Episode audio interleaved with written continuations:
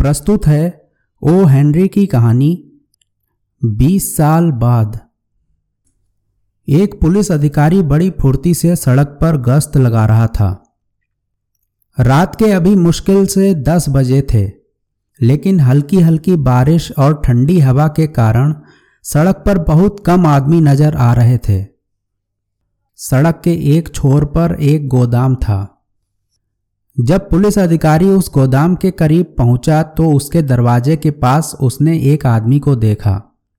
वह आदमी मुँह में बिना जला हुआ सिगार दबाए झुककर खड़ा था। पुलिस अधिकारी उसके पास गया तो उस आदमी ने कहा, मैं यहाँ अपने एक दोस्त का इंतज़ार कर रहा हूँ। हमने 20 वर्ष पहले यहाँ मिलने का वादा किया था। आपको मेरी यह बात कुछ अजीब लग रही होगी। लेकिन यह सच है। यह कहकर उस आदमी ने दिया सलाई की तीली जलाकर सिगार सुलगाया। उस जलती हुई तीली के उजाले में पुलिस अधिकारी ने उस आदमी का चेहरा देखा। उसका चेहरा पीला था। आँखों में चमक थी तथा दाहिने भाव के पास एक छोटा सा दाग था। उसके टाइपिन में एक बड़ा सा हीरा कुछ अजीब तरह से जड़ा हुआ था। उस आदमी ने दोबारा कहना शुरू किया। बीस वर्ष पहले इस गोदाम की जगह बिग जो नाम का एक रेस्टोरेंट हुआ करता था। आज से ठीक बीस वर्ष पहले ऐसी ही रात को मैंने अपने सबसे अच्छे मित्र, जिमी के साथ उस रेस्टोरेंट में खाना खाया था। उस रात हमने निश्चय किया था कि अगली सुबह अगले बीस वर्षों के लिए हम एक दूसरे से अलग हो जाएँगे। इन वर्षों में हम जीवन में कुछ बनने के लिए संघर्ष करेंगे और जो कुछ बन पाएँगे, बनेंगे। ठीक बीस वर्ष बाद इसी समय हम फिर यहीं मिलेंगे। चाहे इसके लिए हमें कितनी ही दूर से क्यों ना आना पड़े। तथा हमारी कैसी भी परिस्थिति क्यों ना हो। यह सुनकर उस पुलिस अधिकारी ने कहा, यह तो बड़ी दिलचस्प बात है। वैसे जब से आप जिमी से अलग हुए, क्या उसके बारे में आपको कुछ नहीं पता चला? कुछ समय तक तो हम एक दूसरे को पत्र भेजते रहे, लेकिन यह पत्र व्यवहार केवल एक डेढ़ साल तक ही चल सका। उसके बाद बंद हो गया। पर मुझे पूरा विश्वास है कि यदि जिमी जीवित होगा तो मुझसे मिलने ज़रूर आएगा। मैं एक हज़ार किलोमीटर दूर से उससे मिलने के लिए यहाँ आया हूँ।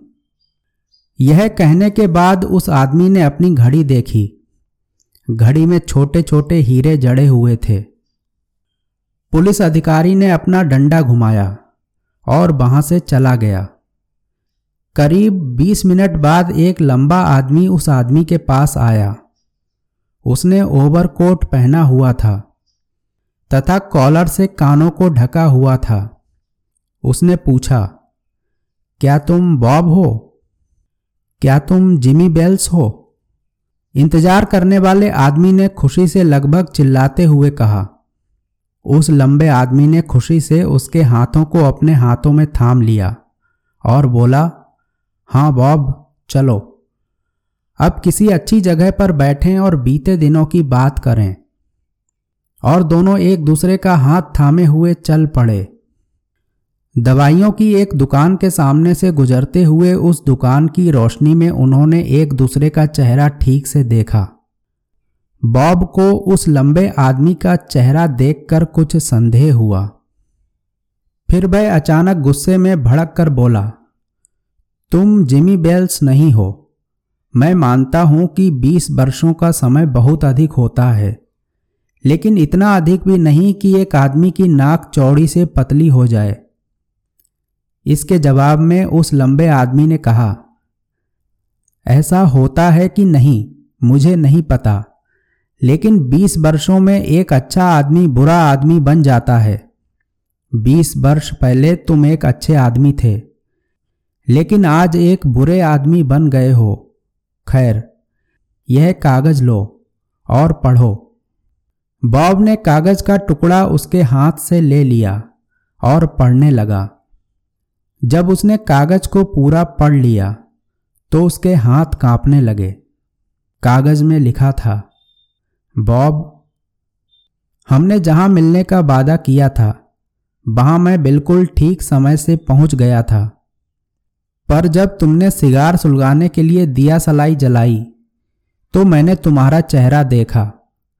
और मुझे यह देखकर बहुत आश्चर्य हुआ कि तुम वही आदमी हो जिसकी तलाश शिकागो पुलिस कर रही है।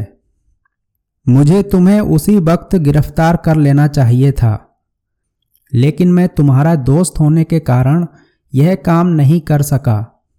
अब मैंने पुलिस के ही दूसरे आदमी को सादे कपड़ों में तुम्हें गिरफ़्तार करने के लिए भेजा है। अभी आप सुन रहे थे ओ हेनरी की कहानी 20 साल बाद।